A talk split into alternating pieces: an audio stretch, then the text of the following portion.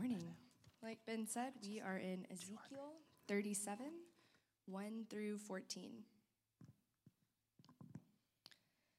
The hand of the Lord was upon me, and he brought me out in the spirit of the Lord, and he set me down in the middle of the valley. It was full of bones.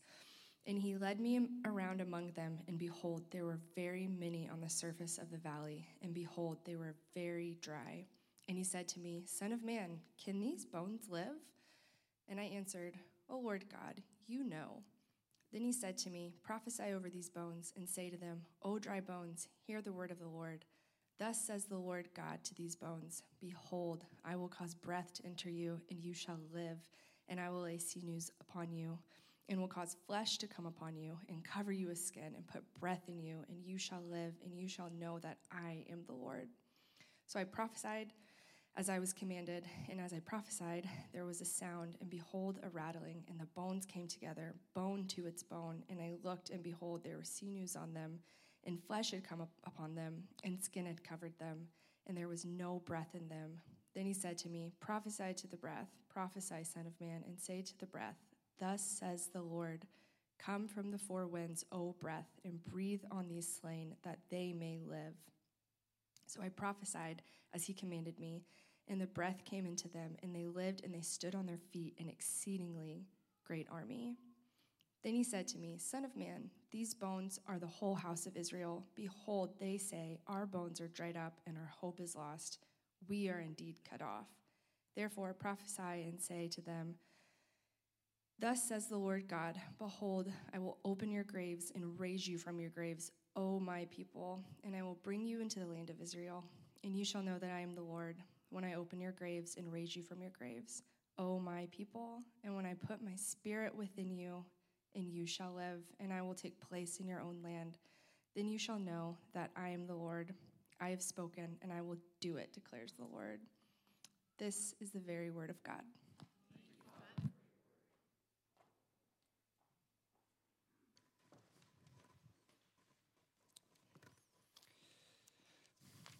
The resurrection of Jesus from the dead is the most important doctrine of the Christian faith. I realize that such a superlative claim can easily be misunderstood, taken by some to suggest that we don't really have to believe in the virgin birth after all, so long as we affirm Easter. That is absolutely not true. But what I am arguing is that the resurrection is the one doctrine of Christianity that gives to all other doctrines their essential value.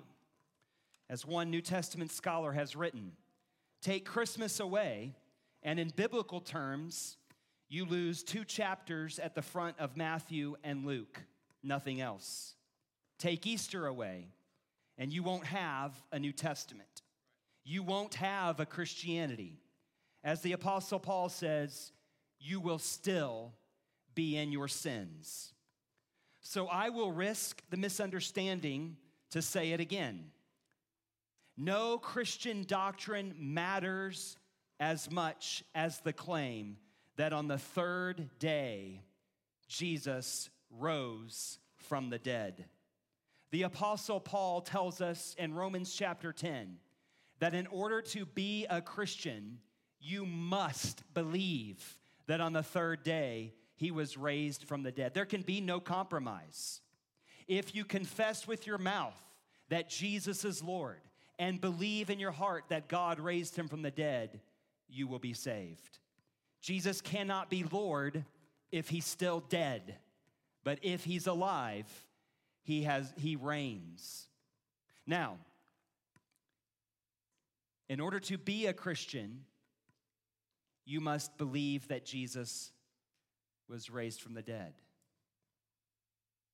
In order to become a Christian, you need to know what that means. We need to press into the reality of what Easter Sunday means, its implications for your life right now. The Apostle Paul also writes to Christians in 1 Corinthians 15, telling them, let's think this through. Let's think about the implications for our lives right now that Jesus, on that first Easter Sunday, walked out of a Palestinian tomb. Okay, so what, what exactly do we mean? What does the resurrection of Jesus from the dead entail? I find that many of us Christians really haven't come to grips with the implications of the resurrection. We are muddled, to say the least, in our convictions on this matter.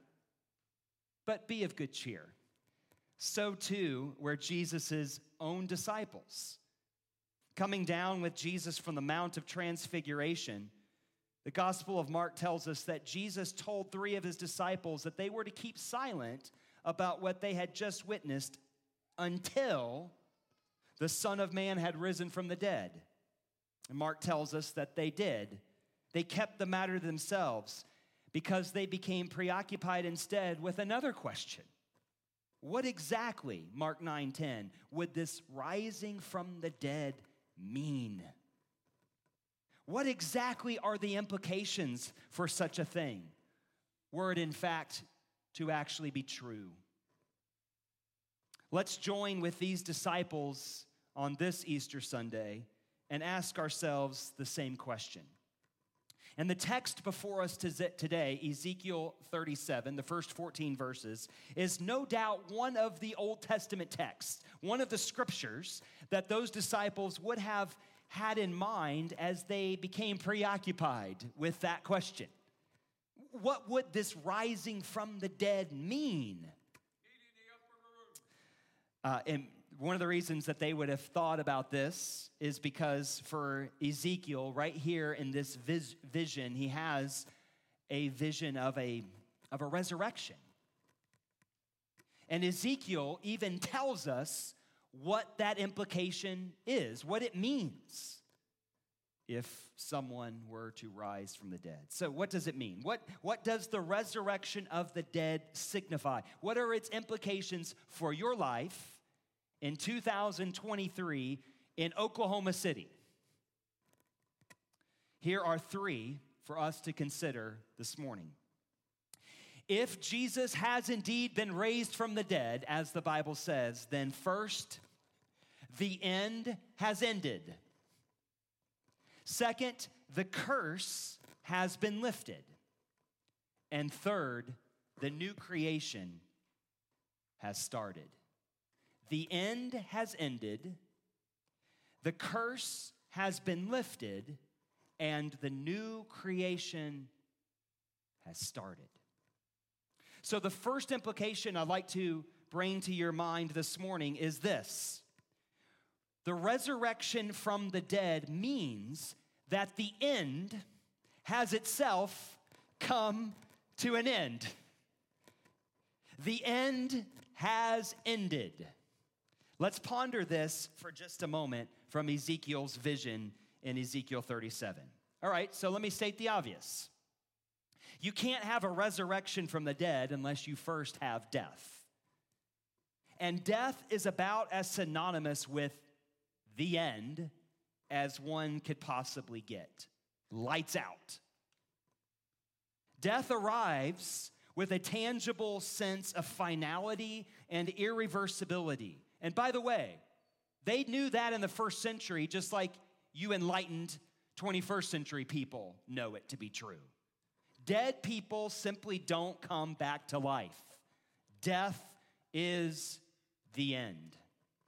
That's certainly the sense that Ezekiel describes in the first two verses of this chapter. Just take a look at it. He is brought out by God to a valley that is full of bones. And as he walks around among them, he notices not only the great quantity of them, there's very many, but also he noticed their particular quality. What kind of bones were they? Dry bones. Very dry bones, he says. So, whoever these bones belong to, the life that once animated them has long since been gone. Not only is there no more flesh on the skeletons, there's also no more marrow in the bones. Ezekiel's vision is a vision of the end. And we've all heard stories of people who are said to have been dead and then brought back to life. We usually call them in our day near death experiences, even though some of those who have experienced them are adamant that they were in fact dead.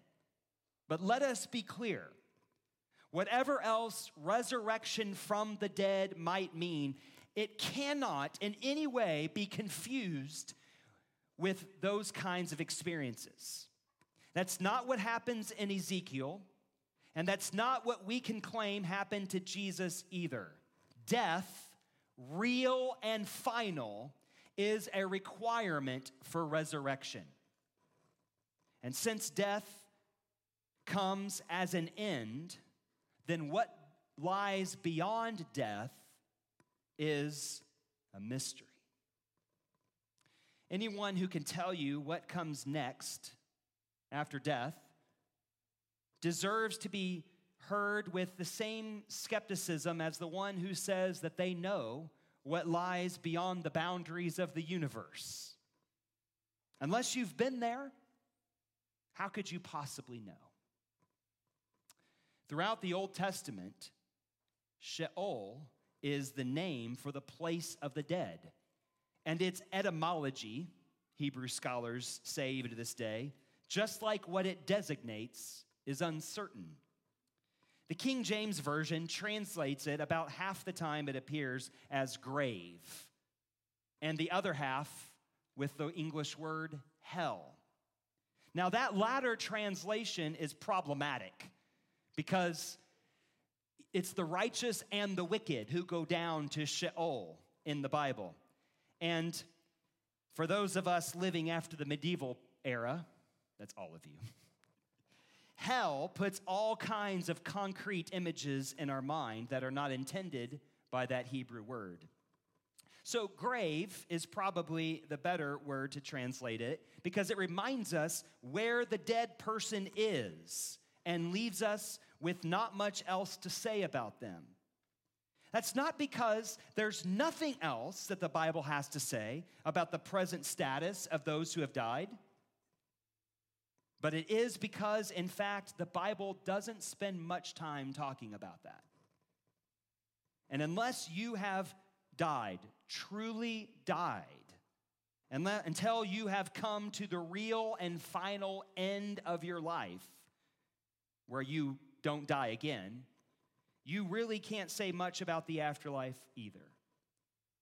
If you're watching a movie, you're caught up in the story, and then all of a sudden the words the end show up on the screen, it's a bit silly to then say, what happens next? Unless, of course, there is or is going to be a sequel. And then the question, what happens next, can be answered probably in the same way that Ezekiel answers the question that God asked him. Did you notice? God basically says to Ezekiel, What now? What's going to happen next? And so Ezekiel says, You're the director, you're the writer of the story. Uh, Son of man, can these bones live? And Ezekiel's answer is, Oh Lord God, you know. He throws the question back to God because from a human perspective, the answer would only could only be nope. Lights out. The end.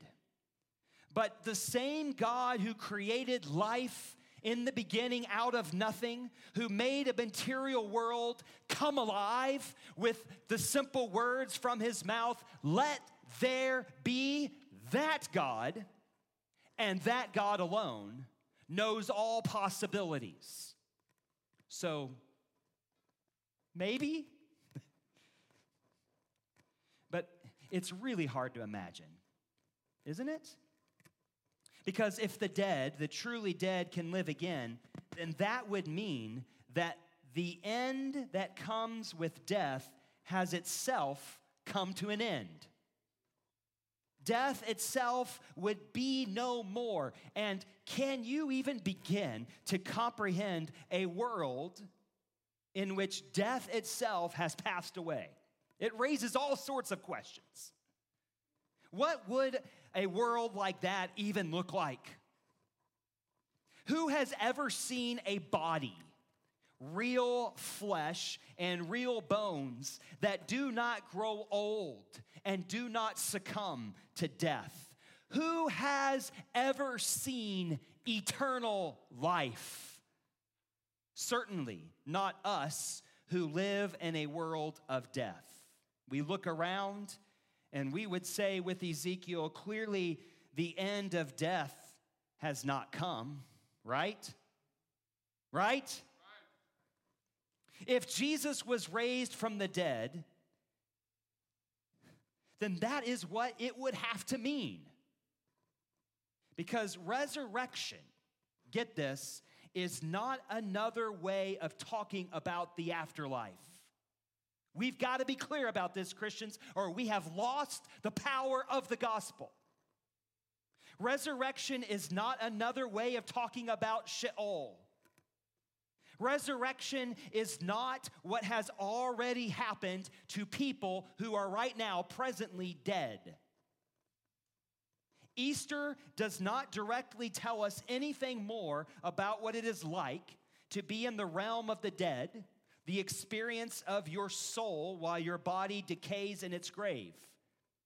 What it does tell us is the hope of life that has decisively, finally defeated death itself when the end has come to an end. When there is now a way to be alive in the world that God made with death no longer hanging over you. That's what we mean by resurrection. That is what we mean then when we say on Easter Sunday, He is risen. And it is what is promised to all who trust in the risen Christ. It is what is meant Actually, Clyde said this earlier, and he was way ahead of you guys. It is what is meant by Christian baptism. Thank you, Clyde. Somebody listens to me around here. It is what is meant by our union with Jesus Christ. Paul writes this in Romans 6, verse 4. We were buried, therefore, with him by baptism into his death, in order that, Paul says, just as Christ was raised from the dead by the glory of the Father, you too might walk in newness of life. So, don't you know, dear Christian, dear brother and sister, that the resurrection of Jesus means that you too, by virtue of your union with Christ, symbolized in your Christian baptism, you too, right now, already share in the resurrected life of Christ. He not only died for you, he was raised for you so that you might live in his world without death hanging over you. So, this takes us then to a second implication of the resurrection of Jesus from the dead. You see, what Jesus' disciples surely believed as they coming down the mountain, they're like, what does this, what does this rising from the dead mean? It's not because, as faithful Jews, they had no concept of resurrection. That's not true. Like most Jews in their day, they understood, they believed that there would be, in fact, a resurrection of the righteous at the end of all human history. When all God's people were raised from the dead, they had that concept in their heads. But what they were wondering as they were coming down that mount is what it would mean if just one of God's people were raised. Not at the end, but in the middle. That's the question that they're pondering as they're coming down from the Mount of Transfiguration. Because this is just certainly not what a good Jew would have expected. It's not what they had gleaned from their Old Testament. It's not what they had understood from Ezekiel 37 and passages like this. Would it just mean that the end has come already for one, but not yet for all? You know, good for him, but the rest of us just got to keep on waiting? Well, here's the thing if, in fact, that one person who happened to be raised in the middle of history before the end has come, if that one person just so happened to be the promised Messiah of Israel, then it would mean something not just for him, but for everyone that he represented. And if that's true, then that Messiah being raised would mean, secondly, that the curse of sin has been lifted. It is over, a thing of the past. Again, I'm taking my cue here from Ezekiel's vision. In verse 11, you saw this, in verse 11, Ezekiel is told that the bones that he sees, who do these bones belong to? We actually are told, right? The bones that he sees, God says, this is the whole house of Israel. So the implication in Ezekiel's vision is that the entire nation here first has been wiped out.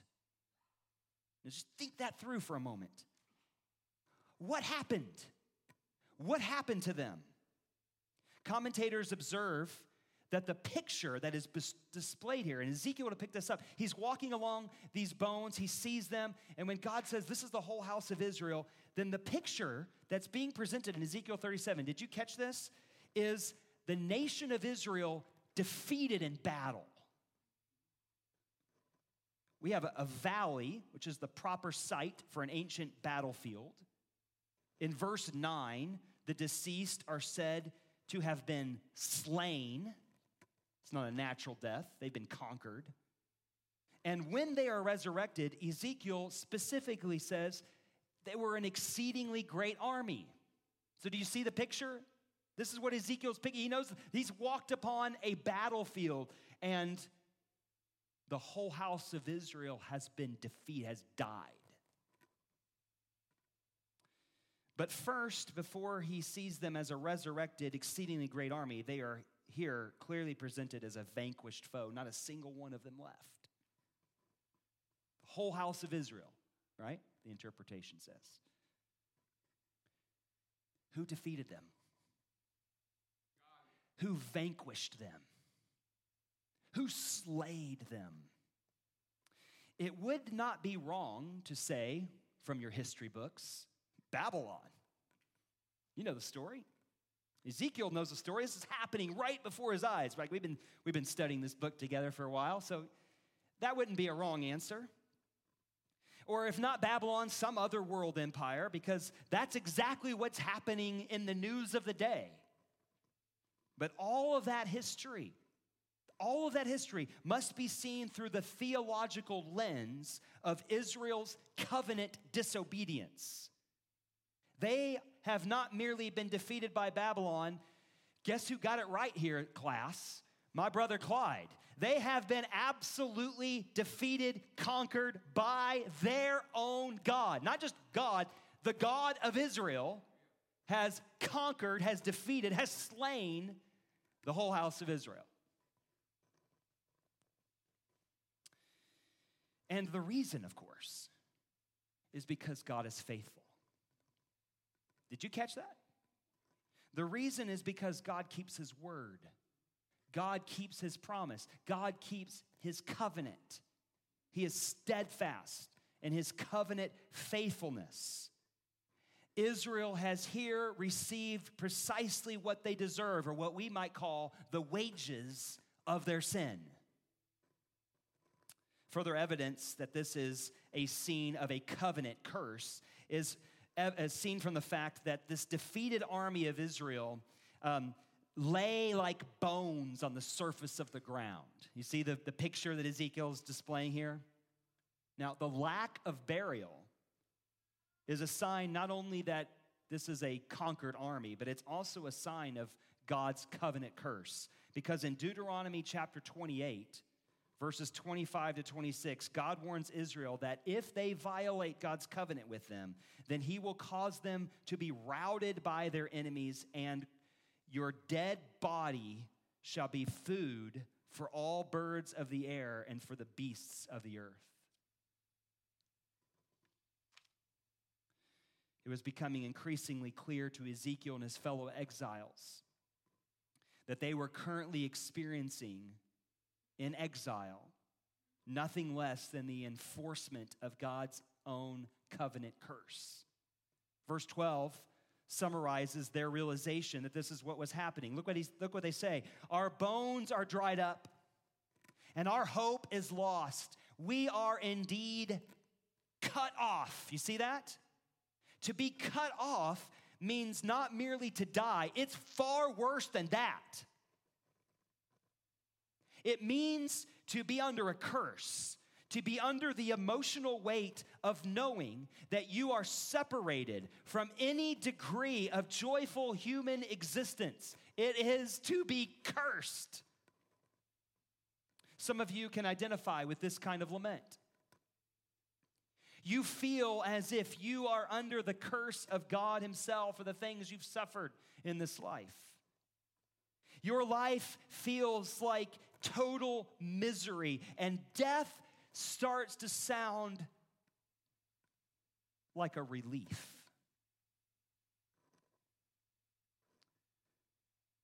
You're not alone. The Psalms are filled with laments like the one we read here in Ezekiel 37, verse 12. Sometimes the heaviness of life can make one despair of even life itself. But what the Old Testament anticipated was the day when, in the words of another one of Israel's prophets, the prophet Isaiah, someone would come and would come under the curse in order to lift it off of your shoulders. Isaiah refers to this one as the servant of God who would himself be, quote, cut off out of the land of the living, truly dead, stricken for the transgression of God's people. That's Isaiah 53 8. Isaiah says there's, there's, there's coming a day when someone who w- will come and take on the full covenant curse, who would bear our griefs, carry our sorrows, be pierced for our transgressions, crushed for our iniquities. About whom does the prophet say this? The Ethiopian official asked Philip in Acts 8. Remember the story? He read Isaiah 53. He said, Is he talking about himself or about someone else? And then Acts 8 34, 35 says, Philip opened his mouth and beginning with this scripture, he told him the good news of Jesus. So on this Easter Sunday, let me tell you the good news of Jesus.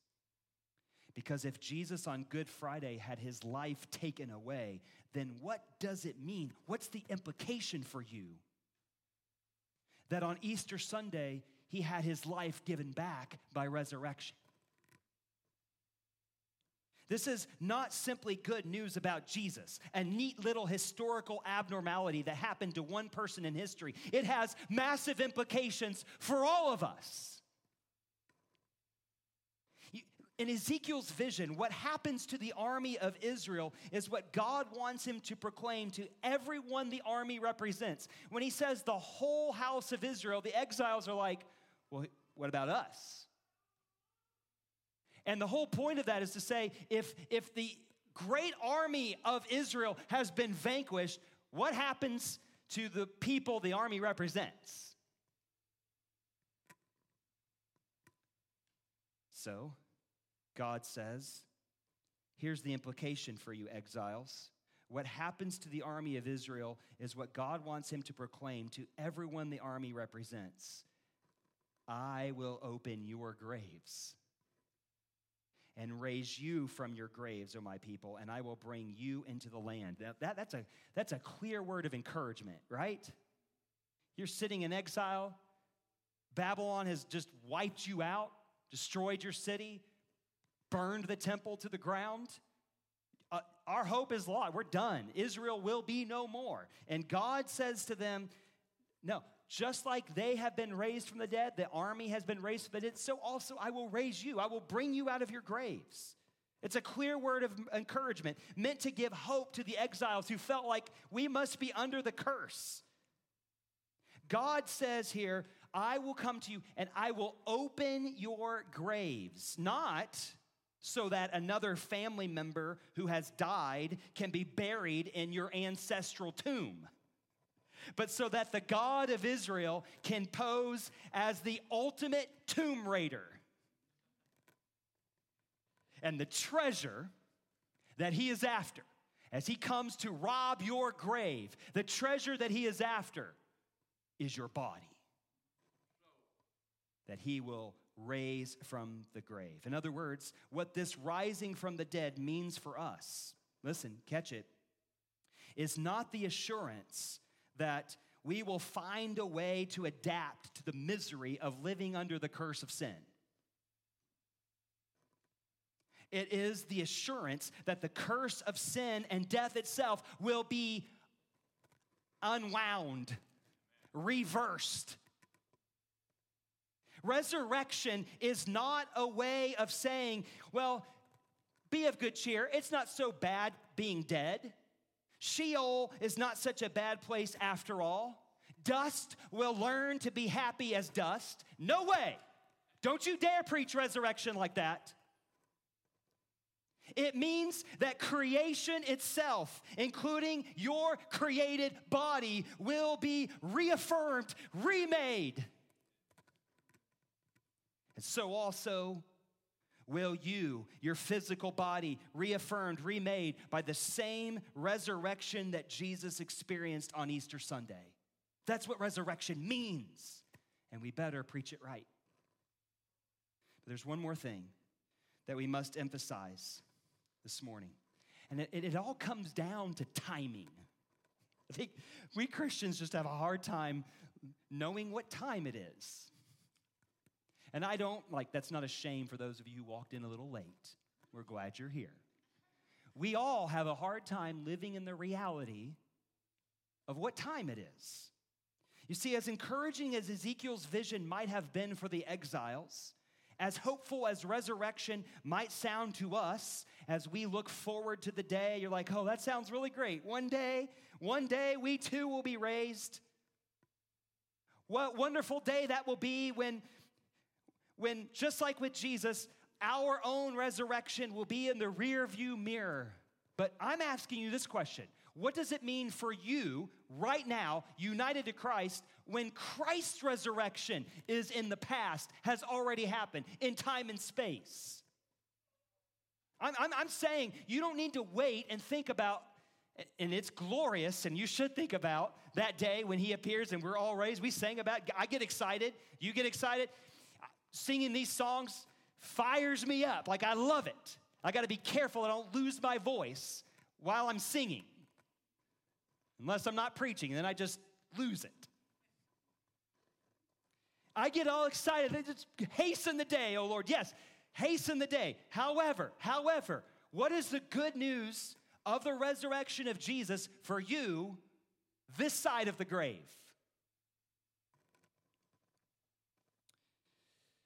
What hope might the resurrection of Jesus give us in advance of our own resurrection? And the answer is this.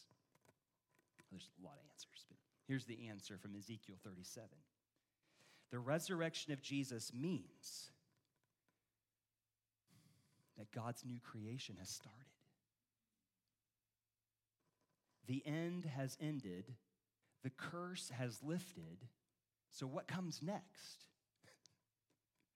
What, what happens now? What happens now is a new creation has started, and here's the good news of the gospel you can be a part of it. You can be a part of it.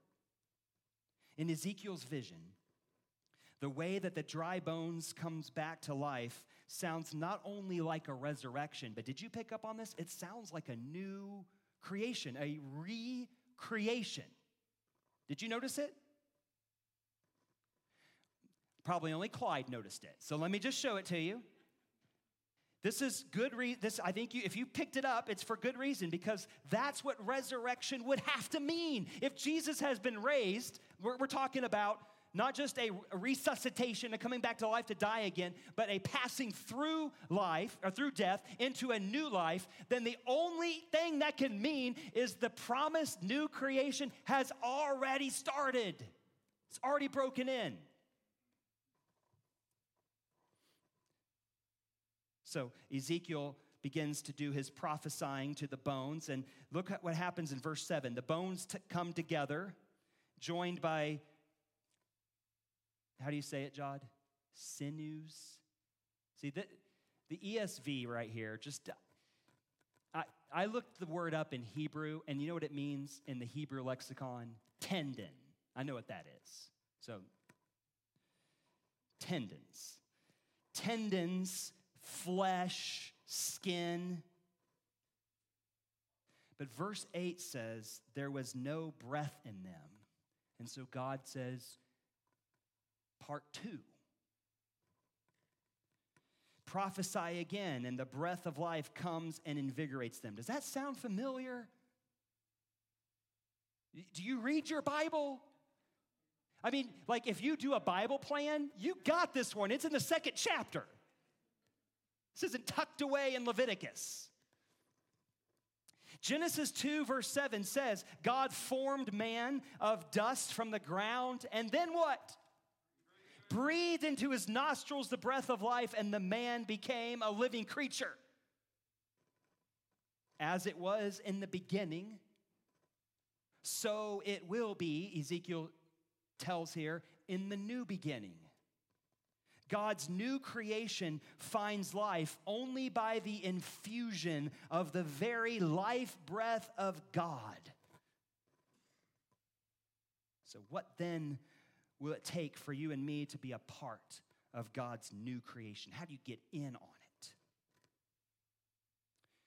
The resurrection of Jesus means that a new beginning has started. God's new, He has started again. The Genesis story has started all over again with Jesus, like 2,000 years ago. And you're sitting here today saying, Well, how do I get in on it? And I'm here to tell you, it's going to require a dramatic act of God's own breath. You know this, right? Breath here and spirit are the same word in Hebrew and in Greek. This is the breathing of God's own Holy Spirit, bringing us to faith in Christ and uniting us to the one who has already entered into God's new world. If anyone is in Christ, Paul writes in 2 Corinthians 5:17, you tell me what he says. New creation. In fact, in the Greek, it's if anyone is in Christ, new creation. It's not just Jesus, but if anyone is united to Jesus by the very breath of God's own Holy Spirit, then you too are already, right now, a new creation. You have entered into God's new world. The old has passed away, Paul says. Behold, the new has come. So, get this to be a Christian means to have the very life breath of God within you and the evidence that you have this life breath is that you believe in the only one who has been there, who has passed beyond the end into a new creation in this world, radically transformed by the resurrection of Jesus. But what does it mean to believe? Of course, it, it includes assent, but it's not just that. As clear as the allusion to Genesis 2 is in Ezekiel 37, actually the story is probably more explicitly tied not to Genesis 2 story, but to a different Old Testament story. Do you know which one? I bet Clyde knows. I love this brother. Okay, let's keep, we'll keep crying. Look at, look at verses 11 to 14. The interpretation of this vision here is said in a specific way where God says he will come and, and open the graves and raise you out of the graves. And then he says, and lead you out of your grave and into a new land, into your land. What story is that? That's it. That's it. What did you, you go back to the Exodus story and you're just like, I want to get in on this new creation that God's doing. Can we use that term? Then what do you have to do?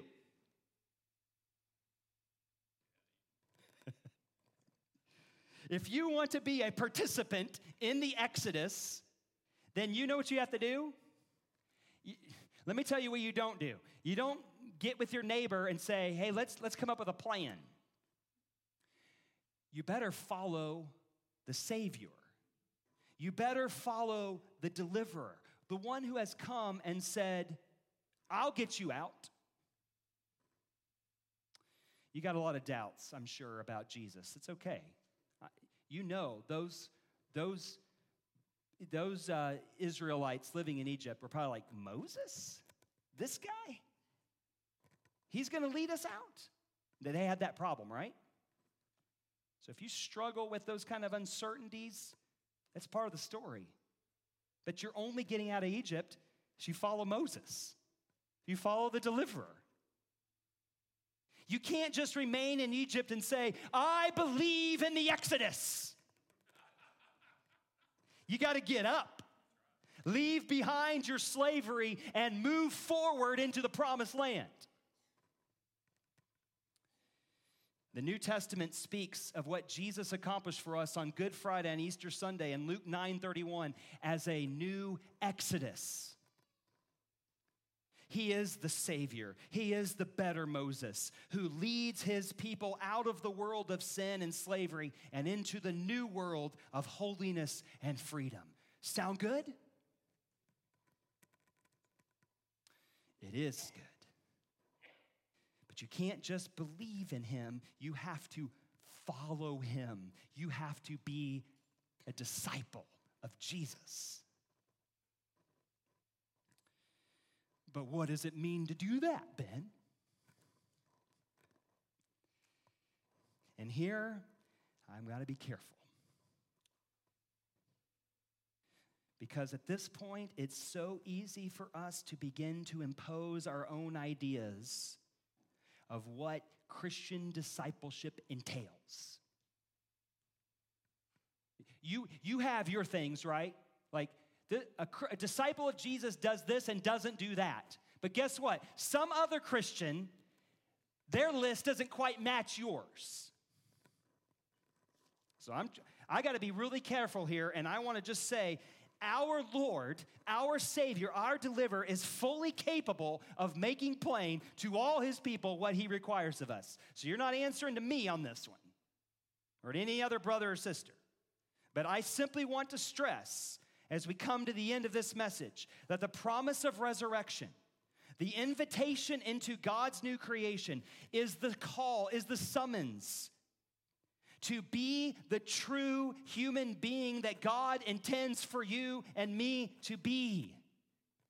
He's inviting you out of Egypt, out of your slavery, and in Christian discipleship to become a Christian, to become the truly human person that God loved, made to be in His world. Look at the end of Ezekiel's vision. Again, in verse 10, when he sees the resurrection, the restoration, he sees an exceedingly great army. Presumably, they are now standing at attention, don't you think? I mean, before they were rebels and God crushed them. So now they're resurrected, and what are they doing? I'm just, I don't know. I wasn't in the military, but they're standing at attention. They are ready to do the Lord's bidding.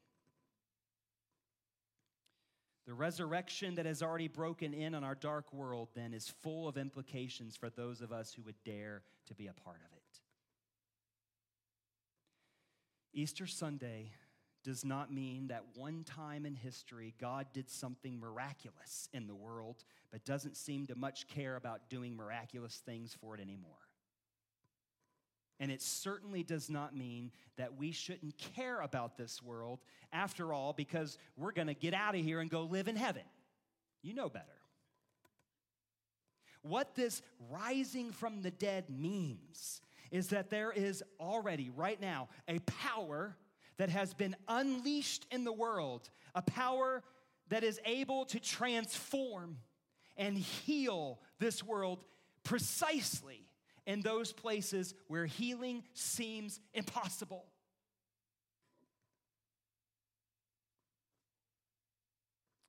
And that's the invitation, the marching orders, if you will, for those who would call themselves a disciple of Jesus. The Bible regularly calls the God of Israel the Lord of hosts, the Lord of armies.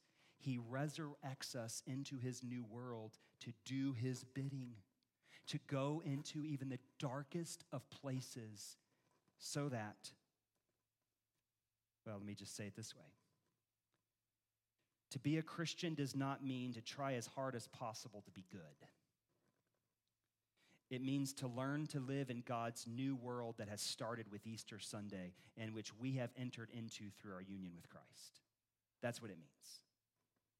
Let us then follow him as he leads us through prayer and in community to work the soil that he has given us here to cultivate, all for his praise, all for his glory, and all with the assurance that comes at the end of the great resurrection chapter in 1 Corinthians 15.